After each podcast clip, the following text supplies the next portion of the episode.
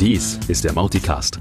Alles über Open Source Marketing Automation mit Mautic. Und das hier ist dein Gastgeber, Eki Gümbel. Ho, ho, ho, ihr da draußen. Hallo zusammen. Es ist mal wieder die ruhige, die schöne Zeit des Jahres. Und meine meisten Kollegen und Kolleginnen sind auch schon in den Weihnachtsferien, schmücken den Baum oder machen andere lustige Dinge. Und ich sitze jetzt hier alleine und mache meine allererste Solo-Episode des Mauticast ähm, und damit dann auch gleich die letzte des Jahres 2021. Herzlich willkommen, schön, dass ihr dabei seid. Im Interview haben wir heute den Andy Town, der auch bei der Mautic Conference dabei war. Wir sprechen über ein bisschen Vertiefung von seinem Thema, das er da vorgetragen hat und auch ein bisschen über die Conference selber. Bevor wir dahin kommen, haben wir natürlich einiges mehr auf dem Zettel. Los geht's mit Mautic 4.1, einem echt massiven Punkt 1 Update, was rausgekommen ist. Inzwischen sind wir bei der 4.1.1. Ähm, darin ist eine Tonne an, an Developer-Features, also nicht nur Bugfixes oder, oder irgendwelche Libraries, die besser sind oder so, sondern auch ähm, tatsächliche Features, wie ich kann zum Beispiel jetzt das E-Mail-Formular ganz einfach erweitern um Custom Fields, also weitere Parameter, die im E-Mail-Formular dranhängen. Ähm, viel wichtiger für die meisten sind allerdings eher so die Benutzer-Features, die User-Features, wo man jetzt zum Beispiel ähm, Abhängigkeiten in Formularfelder einbauen kann. Ich kann zum Beispiel sagen, äh, frage den Benutzer erstmal nach, nach der Natur seines Wunsches. Ne? Hast du eine Support-Anfrage oder eine Kaufanfrage? Und abhängig davon gestalten sich oder ändern sich dann die anderen Felder des Formulars. Also richtig, richtig mächtig. Äh, also schon fast, fast Magie. ähm, echt cool. Schaut euch das mal an. Das ist auch einfach zu bedienen. Also echt richtig großer Fortschritt.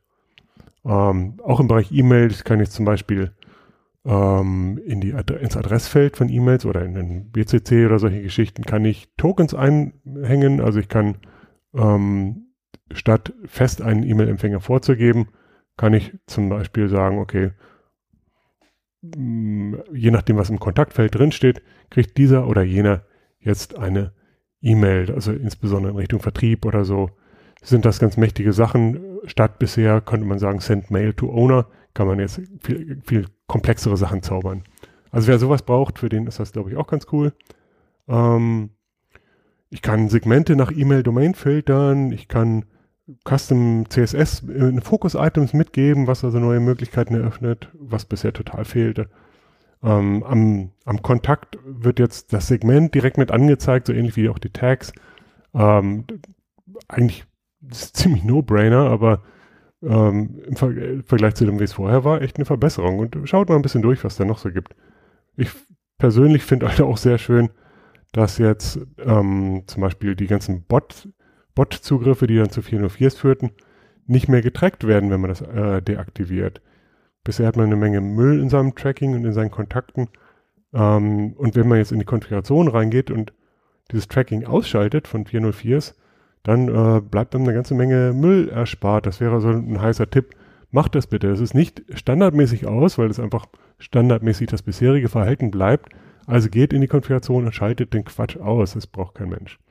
Ähm, ja, und eine Menge mehr gibt es wie immer in den Release Notes und ich verlinke auch noch einen Blogpost zu dem ganzen Thema, wo auch noch ein paar Sachen ein bisschen intensiver beschrieben werden.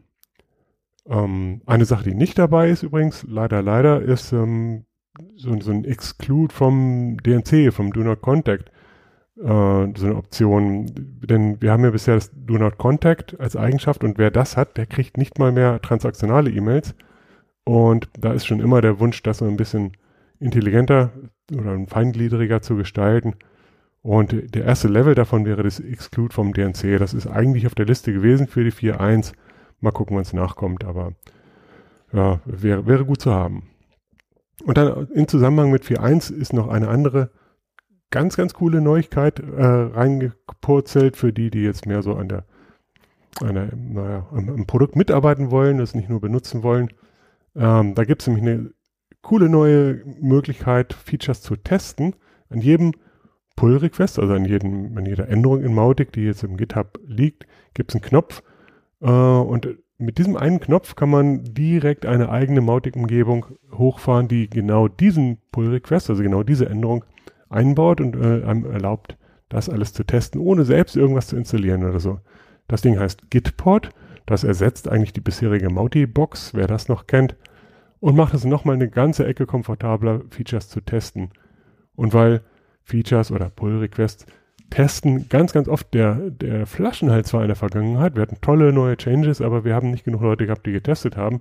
Möchte ich nochmal dran erinnern. Ähm, bitte, liebe Leute, es ist so einfach. Geht da rein, sucht euch was aus, was euch vielleicht sogar persönlich interessiert und klickt diesen Gitpod-Knopf und testet es und hinterlasst es, hinterlasst in, in GitHub äh, eine kurze, einen kurzen Kommentar, einen, einen, Daumen hoch oder was auch immer, oder, oder ein Review sozusagen. Ne? Ich verlinke dazu auch nochmal wieder ein kleines How-To. Das entwickelt sich natürlich immer weiter und mit Gitpod ist es jetzt noch wieder einfacher geworden. Und es wäre ganz toll, wenn wir mit Mautic noch schneller werden, weil mehr Leute einfach testen. Das, dazu muss man überhaupt kein Entwickler sein. Gut. Ja, über die Mautic-Konferenz haben wir schon gesprochen, die ja dieses Jahr in äh, Europa stattgefunden hat, also die in, in person, also die, wie sagt man, die uh, Real Life. Gibt es da kein deutsches Wort für? Hm. Also die echtes Leben-Konferenz mit echten Menschen. Ähm, die äh, war ja dann relativ kurzfristig von den USA nach Europa verlegt worden, konkret nach Belgien, zu Zeiten, als äh, die Pandemie noch schön ruhig war. Und tatsächlich war es auch echt kein Problem. Es gab keinerlei Vorkommnisse dort und war einfach total fantastisch. Und man hat schon fast vergessen, wie fantastisch so der Umgang mit echten Menschen tatsächlich sein kann. Äh, die Konferenz selber war halt bewusst von den Vorträgen her auf Benutzer, auf Anwender ausgelegt, nicht auf Developer. Ähm, die Talks waren sehr, sehr selektiert. Das heißt also, wir haben tatsächlich vorher schon gesagt, wir wollen echt hohe Qualität haben und das hat auch super geklappt. Die Recordings müssten bei Zeiten mal online sein. Schaut sie euch gerne auf YouTube an. Ähm, in, am zweiten Tag der Konferenz, also Vorträge waren ein Tag, der zweite Tag war dann Contribution Day, also im Grunde Team Sprints, ähm, wo die fünf, oh, vier ja, Finance und so weiter hat nicht gesprintet, aber die anderen vier Teams haben da vor Ort richtig was gerissen. Es war tolle Energie in den Räumen und hat auch, glaube ich, gute Ergebnisse gebracht und es hat auch vor allem echt so viel Zusammenhalt und so viel Spaß wieder gebracht. Äh, wir freuen uns alle auf die nächsten Sprints und dazu später mehr. Schauen wir als nächstes, was es so an Features Neues zu berichten gibt aus der Mautic-Welt, also ähm, Third-Party-Features Zunächst mal gibt es aus Deutschland von den Kolleginnen und Kollegen bei Content Optimizer das ähm, DOI-Plugin, also ähm, Double Opt-in-Plugin, was den Prozess deutlich vereinfacht, weil man nicht mehr alles als Kampagne nachbauen muss, sondern weil dieses Plugin einfach direkt Anfragen annehmen kann und etwas machen kann, statt das umständlich per Kampagne zu überprüfen. Also ein sehr schönes freies Plugin auf GitHub. Link wie immer in den Show Notes und ich freue mich sehr von Content Optimizer auch mal was im Bereich Community zu sehen. Sehr gut, weiter so, Leute. Ähm, dann gibt es ein altes Plugin äh, im Bereich Facebook Custom Audiences und das war ja, so in die Jahre gekommen und funktionierte nicht mehr mit aktuellen Mautic-Versionen und die Jungs und weiß gar nicht, ob es auch Mädels gibt, bei Reach Media in Ungarn, also konkret der Attila Nag, und äh, ja auch der, der Thomas Todt, glaube ich. Ähm, die machen ja sehr, sehr viel tolle Sachen rund um Mautic. Also Reach Media ist relativ groß in Ungarn und macht natürlich viele andere Dinge als Mautic auch, aber auch im Bereich Mautic haben die schöne Sachen und haben sich dieses Facebook Custom Audiences Plugin angenommen und das äh, auf den aktuellen Stand gebracht. Link dazu in den Show Notes und ansonsten findet ihr auf deren Lead Engine .hu Webseite auch noch weitere Mautic-Plugins, zum Teil gegen Geld, aber alles sehr überschaubar. Ähm, zum Beispiel Segment Randomizer, so, so ein bisschen, bisschen würfeln und, und uh, zufällige Mischungen herstellen. Sehr, sehr cool. Dann Plugins zum Beispiel für Firebase oder Lime Survey. Echt nette Sachen. Und ähm, ja, ich freue mich, dass auch die, ähm, die Ungarn sehr viel dabei sind. Wir kennen noch weitere Leute aus Ungarn. Zum Beispiel den Joey. Der hat in einem Thread namens Mautic as Lead Distribution Platform geschrieben, hey, da gibt es doch was oder da gab es mal was. Ne? Das, ähm, da geht es so ein bisschen um Anbindung an andere Systeme und der Heath Dutton hat für die Mautic 2 seinerzeit so zwei Plugins gemacht, einmal Inbound, einmal Outbound, die ähm, ziemlich, ziemlich mächtig ein Kontaktinterface gemacht haben. Und es wäre wahrscheinlich sehr cool, wenn er das mal wieder aktualisieren würde für die Vierer-Version. Ähm, ja, also wer da Interesse hat, der sollte vielleicht in den Forum-Thread einmal auch reinschreiben und den, den Heath mit motivieren, da nochmal Hand anzulegen oder vielleicht kann er irgendwer anders das übernehmen oder was auch immer. Jedenfalls, wenn man das anschaut, was er damals gemacht hat, das war schon extrem cool und es wäre toll, das wieder zu haben. Ja, dann gibt's eine andere Geschichte, auf die ich einmal hinweisen wollte. Und zwar ist mir wieder aufgefallen, ganz viele Leute wissen gar nicht, dass man die Kontaktliste in Mautic konfigurieren kann, diese Spalten, die da sichtbar sind. Denn in, wenn ich auf Kontakte gehe, dann werde ich ja bestimmt, ja, dann bekomme ich bestimmte Werte angezeigt und kann da auch nichts editieren an dieser Ansicht. Aber in der Konfiguration, da gibt es irgendwie so, ja, das heißt Contact List oder so, weiß ich nicht genau. Also in, in Configuration kann man global konfigurieren, welche Spalten in der Kontaktliste anzuzeigen sind. Und das ist natürlich sehr, sehr mächtig, wenn für mich jetzt zum Beispiel die Preferred Language wichtig ist oder die Stage oder Scores oder was auch immer, dann will ich das halt auf einen Blick sehen und danach sortieren und so weiter. Und ähm, ja, das kann ich halt global einstellen. Ne? Also pro Benutzer selbst einstellen ist eigentlich das, was man erwarten würde und das wird auch kommen. Aber im Moment ist es eine globale Einstellung in der Konfiguration. Nächstes Thema, was uns gerade bewegt, ist weiterhin der Grapes.js Bilder. Neben allen Ruckeligkeiten und Problemchen, die es so gab und zum Teil immer noch gibt, ähm, sehen wir auch so ein bisschen die, diese Power, die da eigentlich hintersteckt. Das war mir persönlich ehrlich gesagt gar nicht klar, was dieses Ding eigentlich möglich macht, wenn man es wirklich ausnutzt. Ne? Also wir bauen zum Beispiel gerade so, so ein Blog-Element, das äh, Produktteaser anzeigt und sich die Daten dafür einfach per Link aus, aus dem Shop holen kann. Also man gibt einen Link in den Shop, der holt sich aus den Metadaten dieser Webseite, was ich Preis, Titel, Bild und alles, was es so braucht und zeigt das dann in der E-Mail an. Und das ist um, ähm, schon, schon sehr cool. Und das kann man natürlich nochmal deutlich weiterdenken, bis hin zu äh, Personalisierung, diese, also persönliche Empfehlungen und die dann halt richtig schick anzeigen etc coole Sachen. Also das wäre natürlich mit anderen Dingen nicht so möglich gewesen. MJML kann man auch viel darüber diskutieren. Auch das sehe ich inzwischen, warum das eine gute Entscheidung ist. Aber es ist halt weiterhin nicht perfekt. Und wenn man mal überlegt, wie wichtig E-Mail weiterhin ist für die Mautic-Anwenderwelt, ne, ganz oft ist das halt genau der, der Dealbreaker oder meinetwegen auch der Dealmaker. Ne, damit steht und fällt so manche Entscheidung für Mautic. Ähm, ich glaube, es ist einfach sehr wichtig, dass wir alle hart dran arbeiten, das Ding wirklich perfekt zu machen, ne? die bekannten Probleme rauszukriegen, Verbesserungsideen einzubringen, Wünsche wirklich einzubringen und dann auch umzusetzen etc. Und wir sind jetzt zum Beispiel auch so weit, dass wir Fixes oder, oder auch Features zurückcontributen in die darunterliegenden äh, Repositories, insbesondere halt dieses Grapes.js und MGML vom Arthur Arseniev.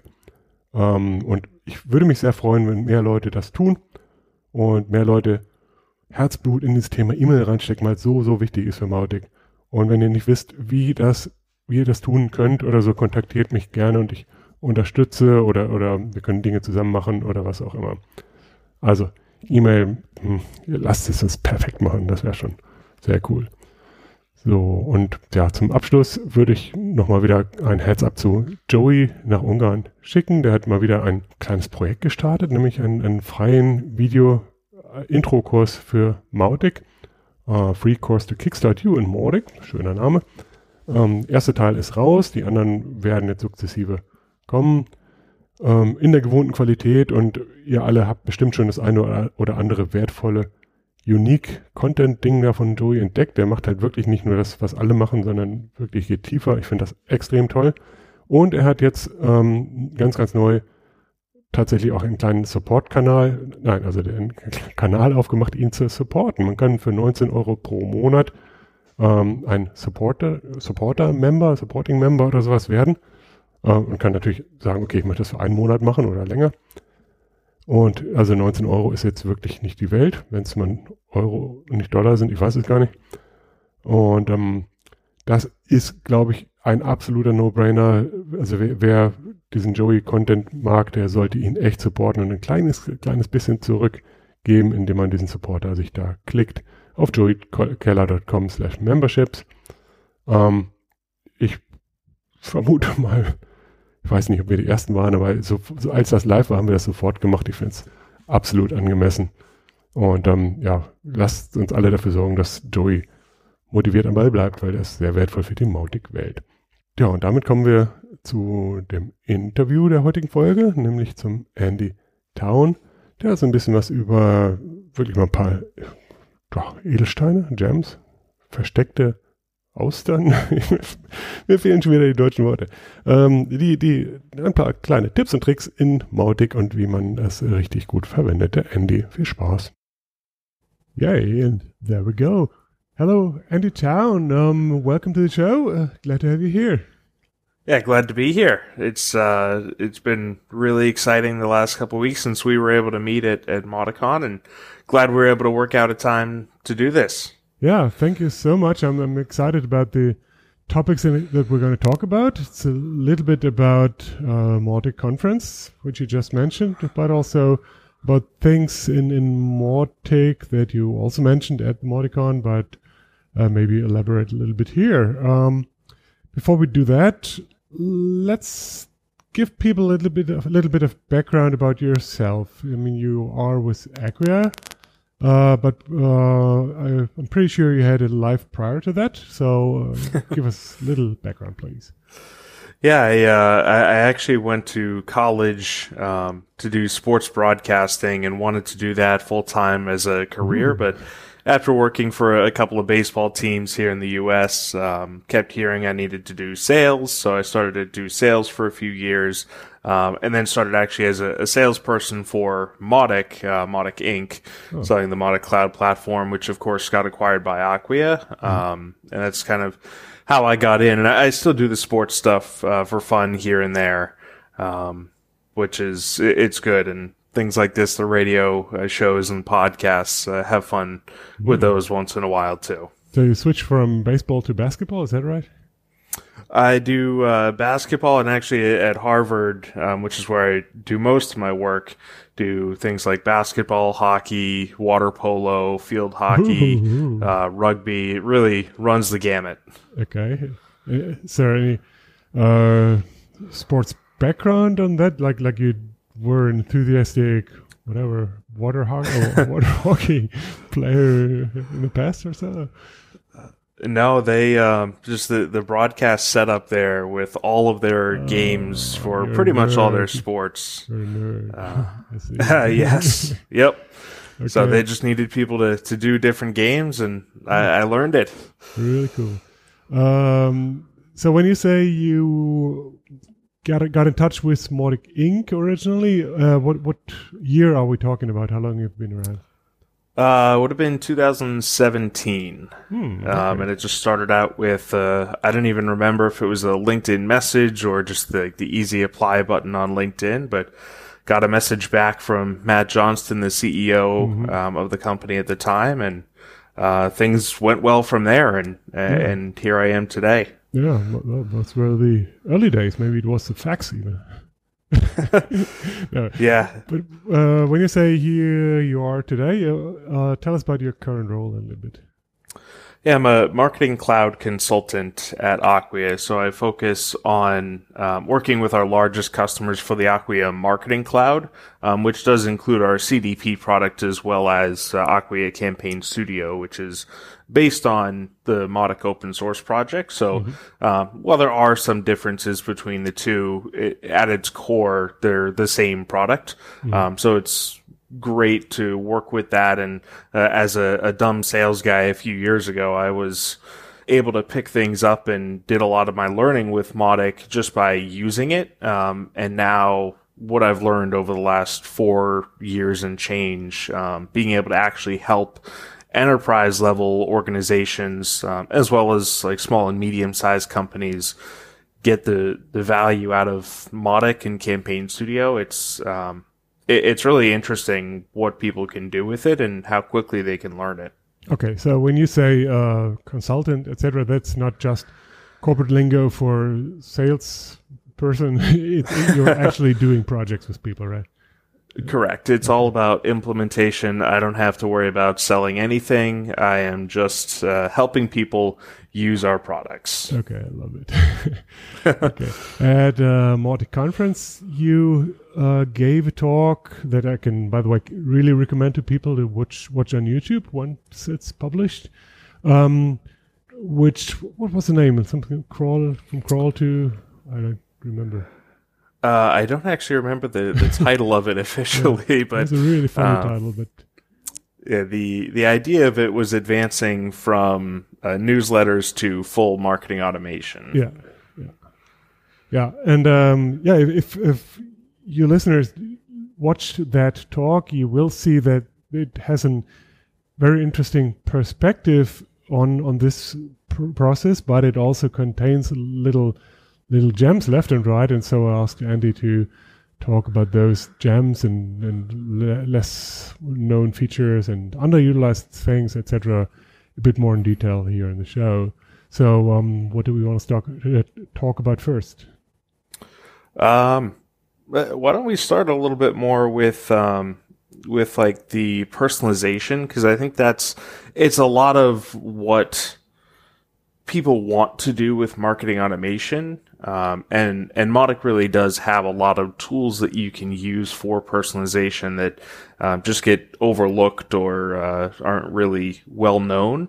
Uh, but they're pretty simple to set up. And um, if you can come up with some sort of even a, a very basic strategy around it, they can be really, really powerful to help marketing organizations um, both collect first party data, which is really important these days, and then use that to personalize the experience and, uh, of course, end up in uh, making more sales.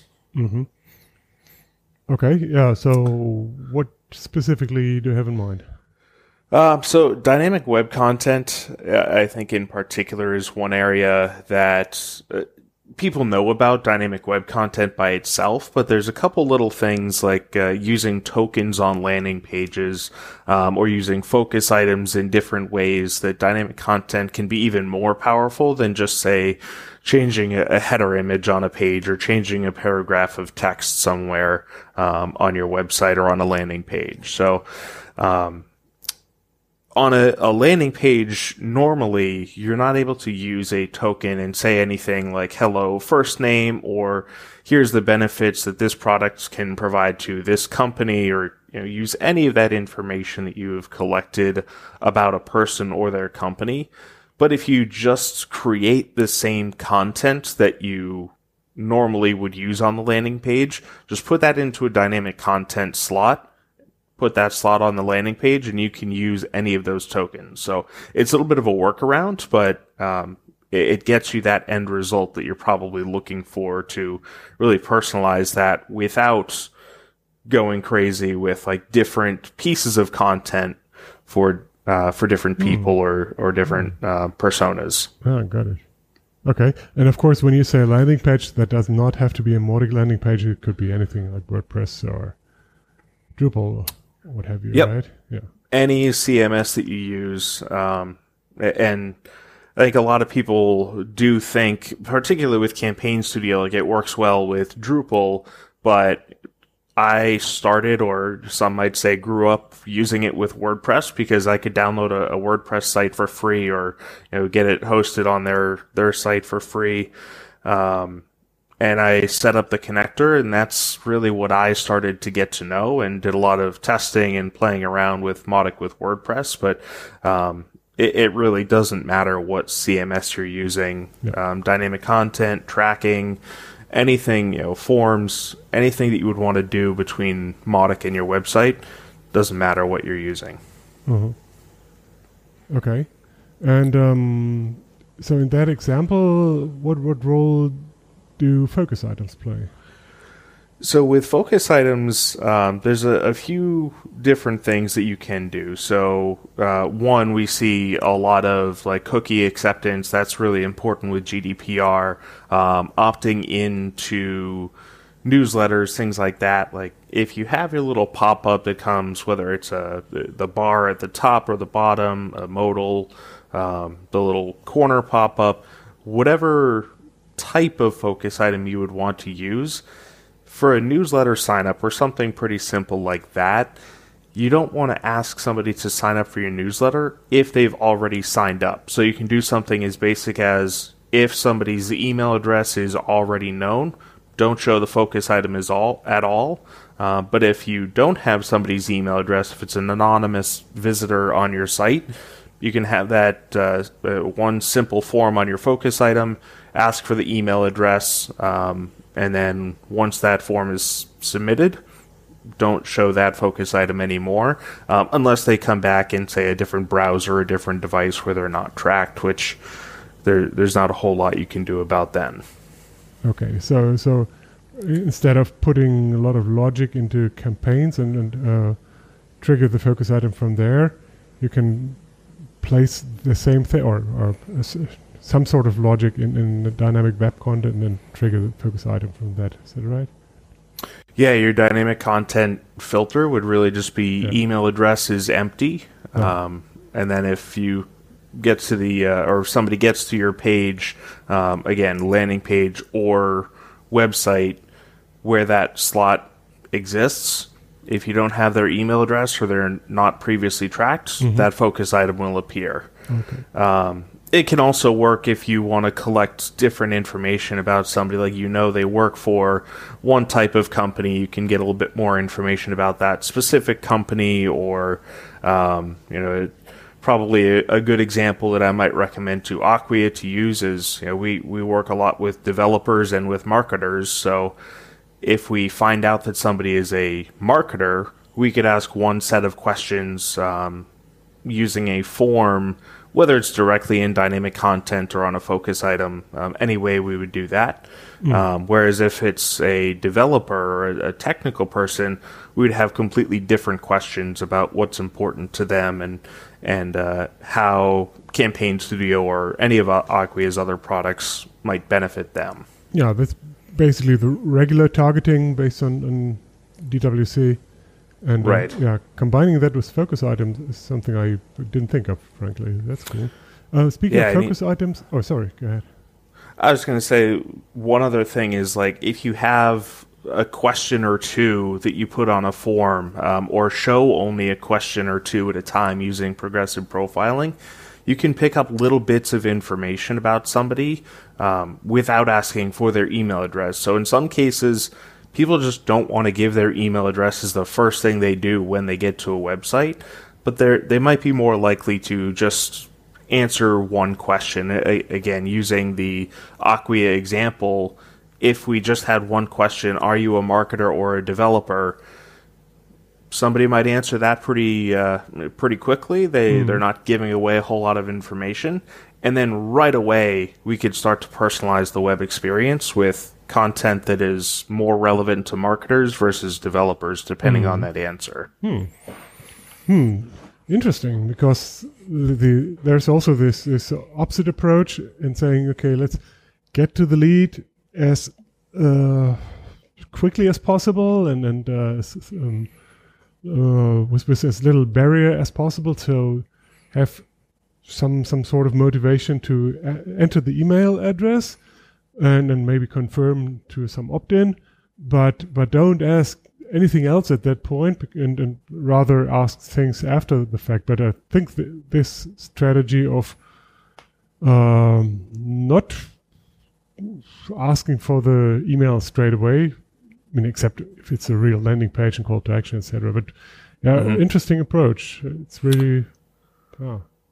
Yeah, it could help build a little bit of trust with people that uh, that yeah. might be a little bit hesitant to give away their email address. Yeah, I think I think this probably appro- uh, applies more to a a general web page as opposed to a very to the point uh, landing page with call to action and everything which is specifically made for this conversion. But, but maybe even in this concept, it's, it's interesting. I, haven't thought about that. So yeah, uh, we, we, did talk about this this concept of building trust and, and, and not getting to the point directly in, in a different talk in, in at Mautic conference in, in, in, a drip campaign. Uh, but this is really the same thing here. Cool. Um, yeah, getting back back to this little question about focus items, ju- just a side question. Maybe you can answer that. Um, focus items have those types that you mentioned, like the slide in or the modal or the bar. And um, now on, on the mobile, it is pretty much required that we don't do modal modals. We don't do anything else except bars. So that's what you want to do on mobile. Um, what's your favorite way way to make that distinction?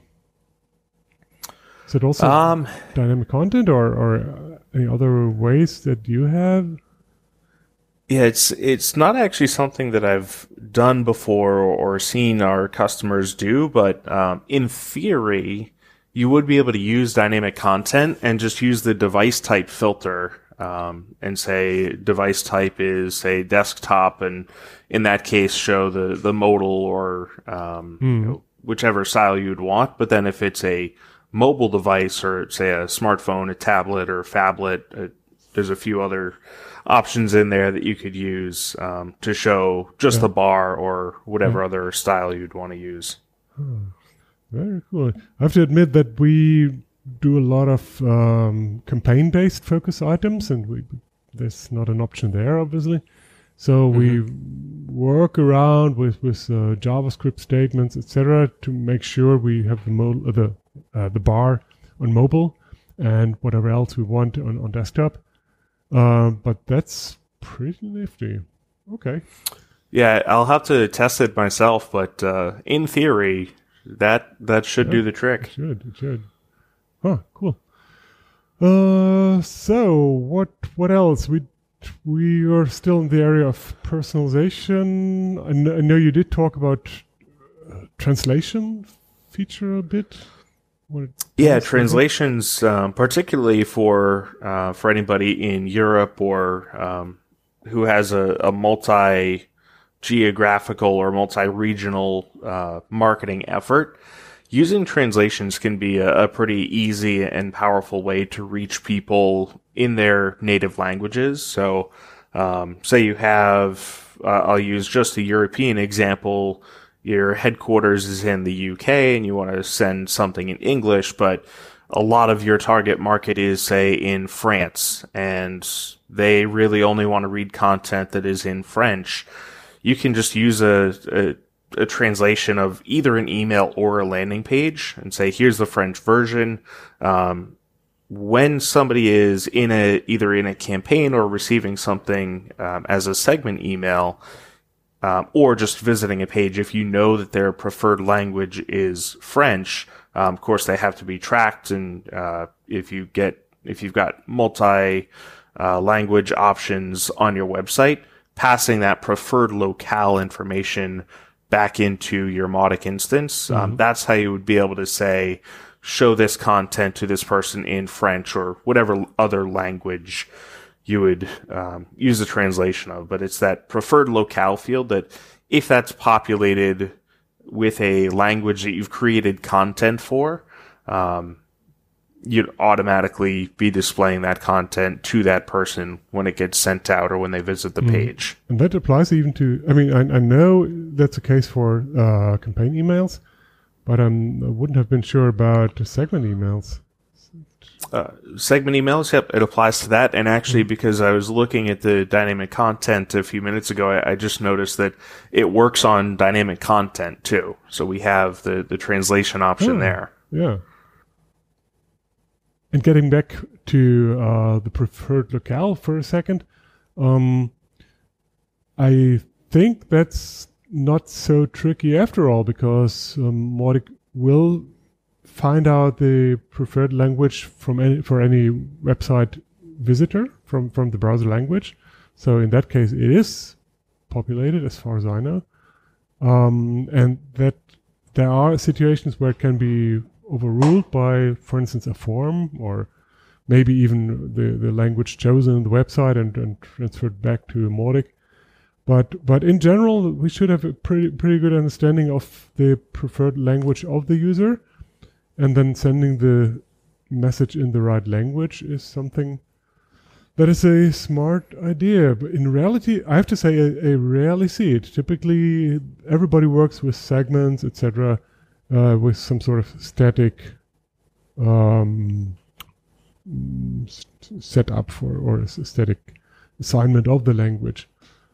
But yeah, either that or uh, like campaign conditions I've seen too, which um, can get pretty unwieldy if you have a lot of languages that you're working with. But if you only have two, um, I know we've had a, a, customer that used English and Dutch, and you can just use either different campaigns and segments or just a, condition to say, mm.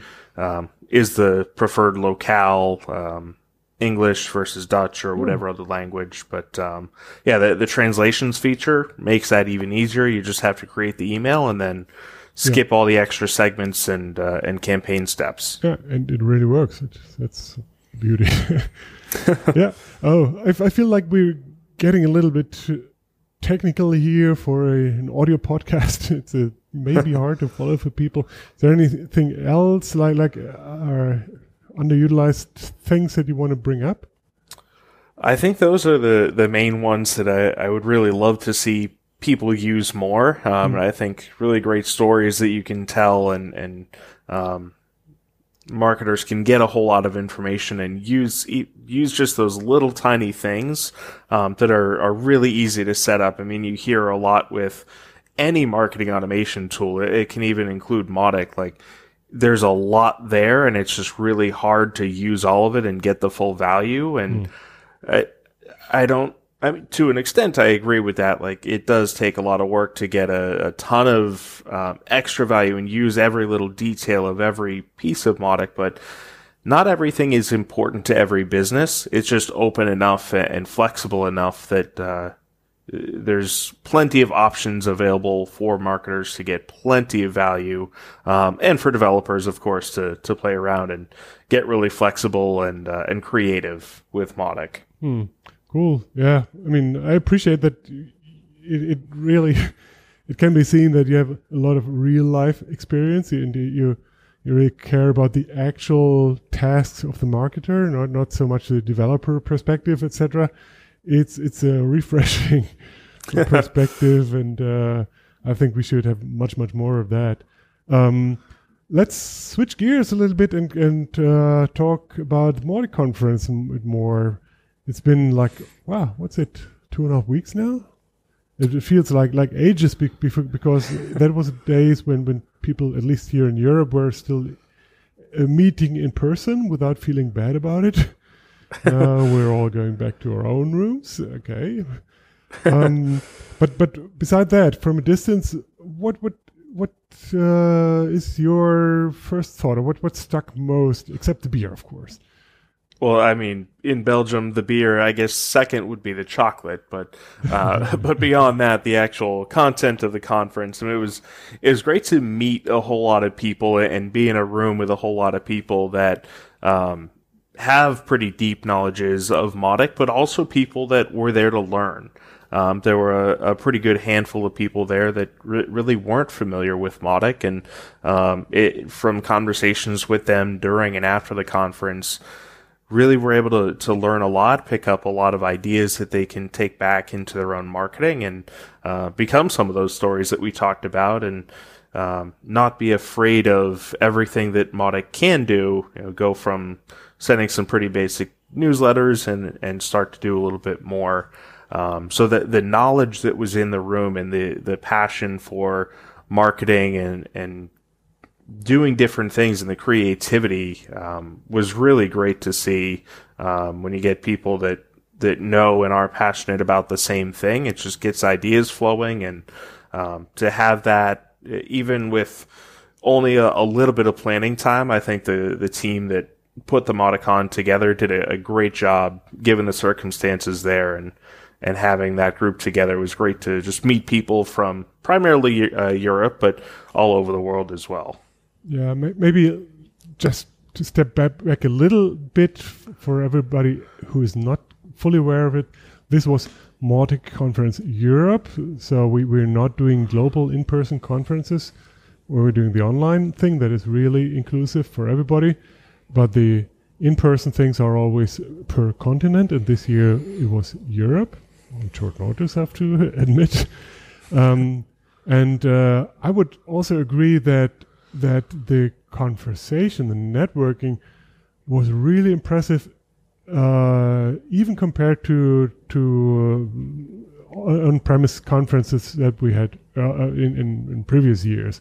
Obviously, it's a completely different animal compared to online, and it's super refreshing and very very exciting to be back in in person and talk to people in in reality and see the body language and everything but but it worked exceptionally well at this conference. I think it, it just was a really good rhythm uh, between the talks, like like talk and a little bit of pause and and a lot of energy and the people willing to chat, etc. It it worked very well with with this personal factor and and, and conversational thing, etc.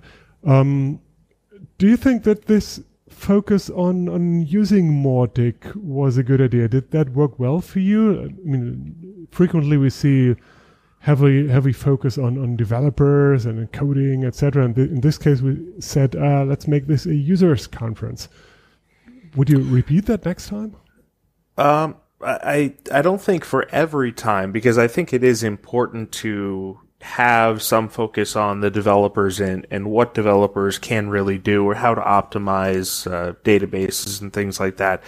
For me personally, yes, the, the marketer side and how to actually use Mautic and all the features and everything, that was my wheelhouse. I don't know anything about the technology side of it. Mm-hmm. Um, I can just uh, kind of help people actually use it and um, and do their marketing without worrying too much about the technology. We've got people that, that do that. I know in a lot of companies, the marketers and the people that set up Mautic and, and maintain it, those are very different people. So I think it, it is important to have a balance and, um, in some years with, uh, with more planning, might be able to have two different tracks where people can choose which sessions to go to and probably a couple of those sessions would be great to have a a little bit of both in there. Like, how can one piece of development or how can what a developer does directly impact what the marketer does? Yeah, point.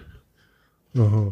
And um, yeah, I think one of the topics of conversation was always ideas for improvements from from more beautiful lighting to uh, what have you. Um, but is there anything you would change in general um, I, I think the only thing would be more advanced planning, but that was really a, a, matter of circumstance for this year. So I, even in the conference, there was talk about sessions that are going to be coming up, and I know that there are people already working on the next uh, in-person and remote conferences. So, mm-hmm. um, you know, the the more different ideas, the more different sessions that uh, that can get out there, I think will make the conferences even more powerful and uh, and draw even more people to attend them. Yeah, yeah, yeah. The, the next uh, global conference online is already scheduled. I think it's oh, oh my gosh, uh, we, will we'll have it in the show notes, but th- it, it is in, in May anyway. And the, the next in person conference is in November uh, 2022, but we don't have a uh, location yet. There's going to be call for suggestions where people can pitch their own continent and uh, help us figure out where to go next year. Um, I know you also attended the community sprint day on Tuesday. So the day after the actual conference, we had a, an extra day for everybody who wanted to stay, where the Mautic teams met and uh, got a lot of things done, and also had a lot of people attending for the first time, either online or offline. Uh, this was also your first one, right? It was. It was the uh, the first real interaction with the community that I'd had, other than uh, back in my sales days, just kind of keeping an eye on who might benefit from paying us to do the uh, mm. the use the Mautic cloud. Mm. Um, But no, it was it was great to actually work on improving the community because I think there's a lot of uh, a, a, lot of energy and a lot of uh, intelligence out there that is good not only for marketing use cases but people who actually build the features and and can write the code for that and mm. um, I, I, know that's kind of how Mautic started is with the the technology folks um, but getting that the bridge and getting developers and marketers together um, is a great environment to be in.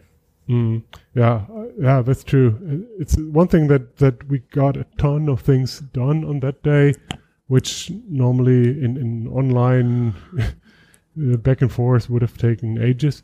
But the mm-hmm. other thing was indeed that that everybody went home really energized and with a feeling like like wow, this was so cool. I'm so motivated. um, yeah, so there's going to be more of this. I think in April is, is when the next in-person sprint is going to be. And I can just recommend that highly to everybody to join that sort of sprint, even if you have not been uh, an active con- contributor or active member of the community so far. It's an amazing way to meet people, to get get get to know people personally, uh, learn a lot, and and uh, bring a lot of motivation with you, and so on. So I, I I, I can't speak highly enough of that.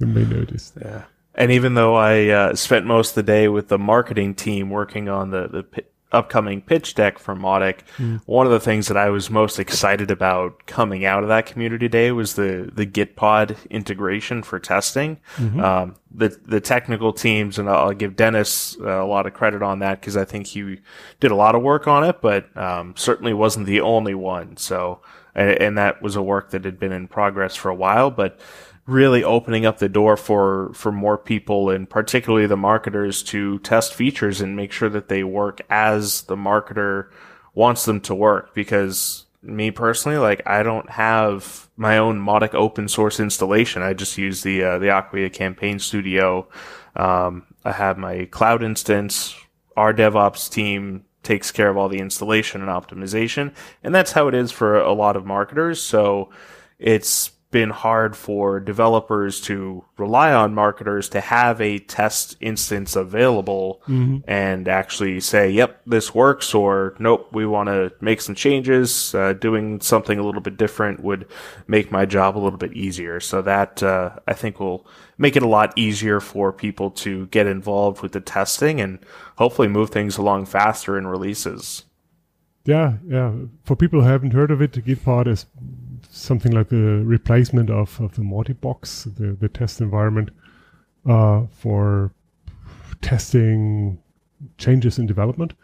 Um, I think we will have that as a topic in the podcast as well in the future. And in general, this room full of developers. The, the, the, the, product team was in a separate room from, from everybody else, I have to say. But to see that room full of developers, uh, really full day, full speed, that was cool. I'm, uh, I'm still excited. I okay, uh, okay. I, need, I think we need to wrap this up. We've been talking a lot. We could talk a lot more. Uh, oh, I always feel like I've shortcut things, but then again, it's such a lot of things to talk about.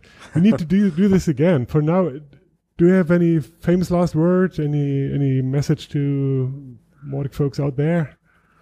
Um, I'll just say that, uh, particularly being at the Mautic conference was uh, was really energizing. I know I, I mentioned earlier, I haven't had a whole lot of direct interaction with the community before, but um, really excited about some of the things that are coming up and um, the the future over the next few years uh, of what what's happening with Mautic.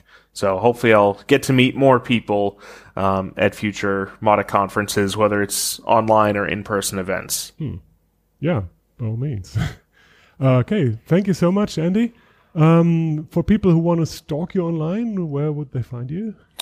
Uh, LinkedIn is probably the best place. It's uh, linkedin.com slash in slash Andy Towne.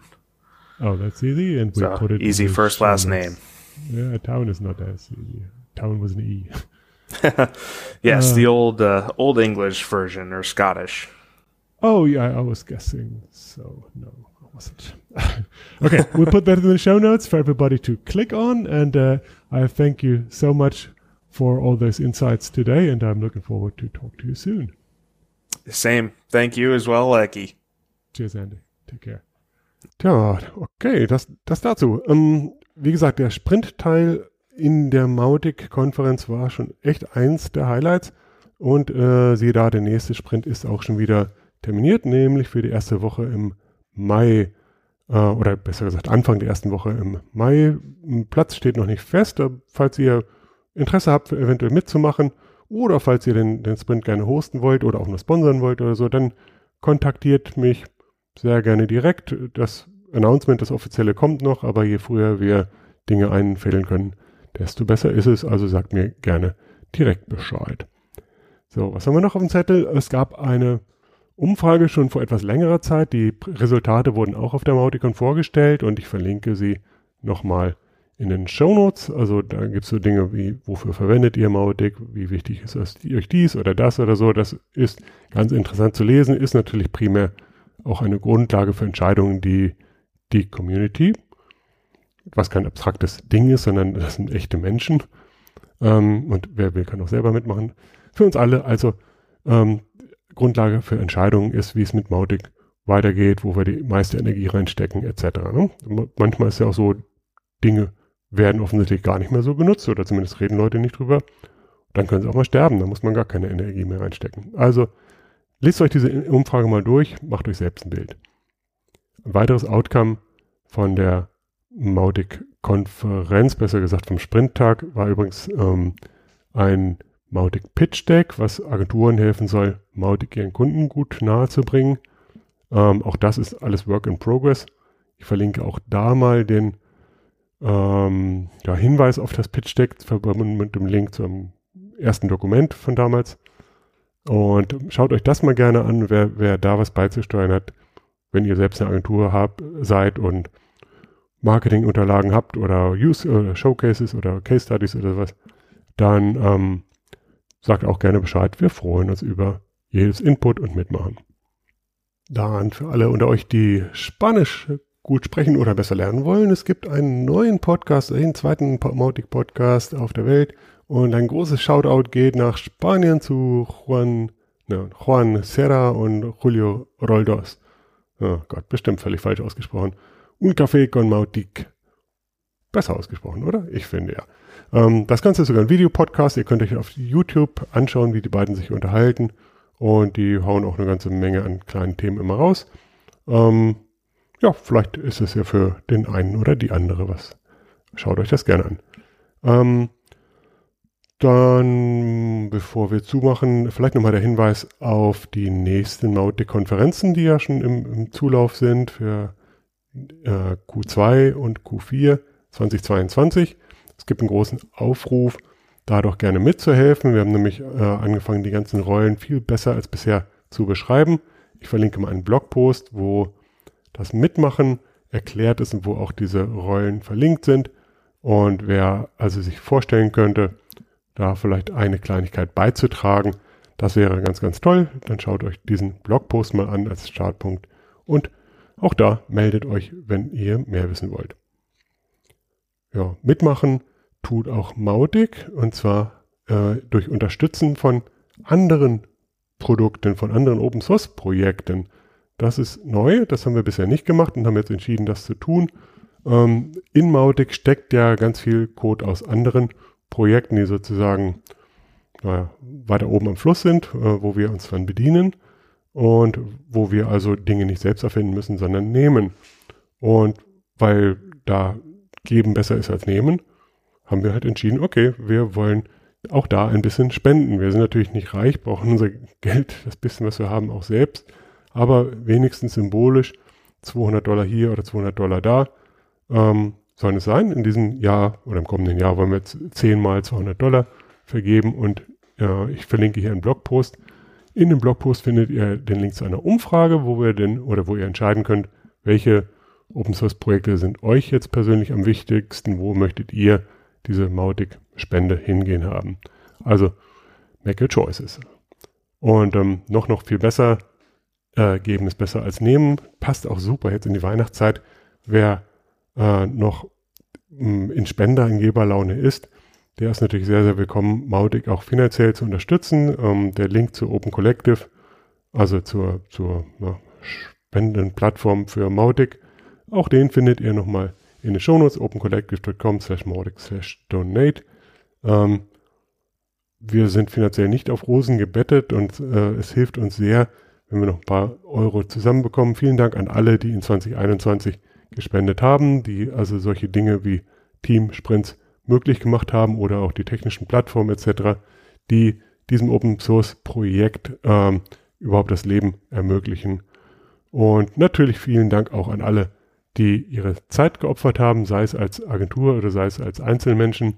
Und ähm, mir persönlich hat es extrem viel Spaß gemacht, gerade jetzt im persönlichen Zusammenkommen wieder, aber halt auch wenn man anschaut, wie Mautic wächst und gedeiht und was für, was für tolle Aussichten ähm, für die Zukunft denn da sind.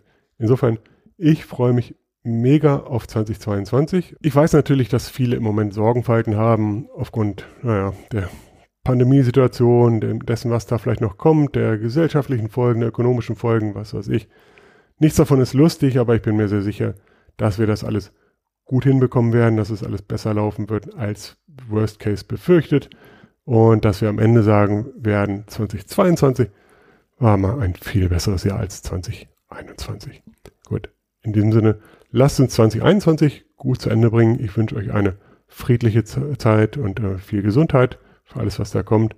Und einen tollen Wechsel in ein neues Jahr. Bis dann. Tschüss.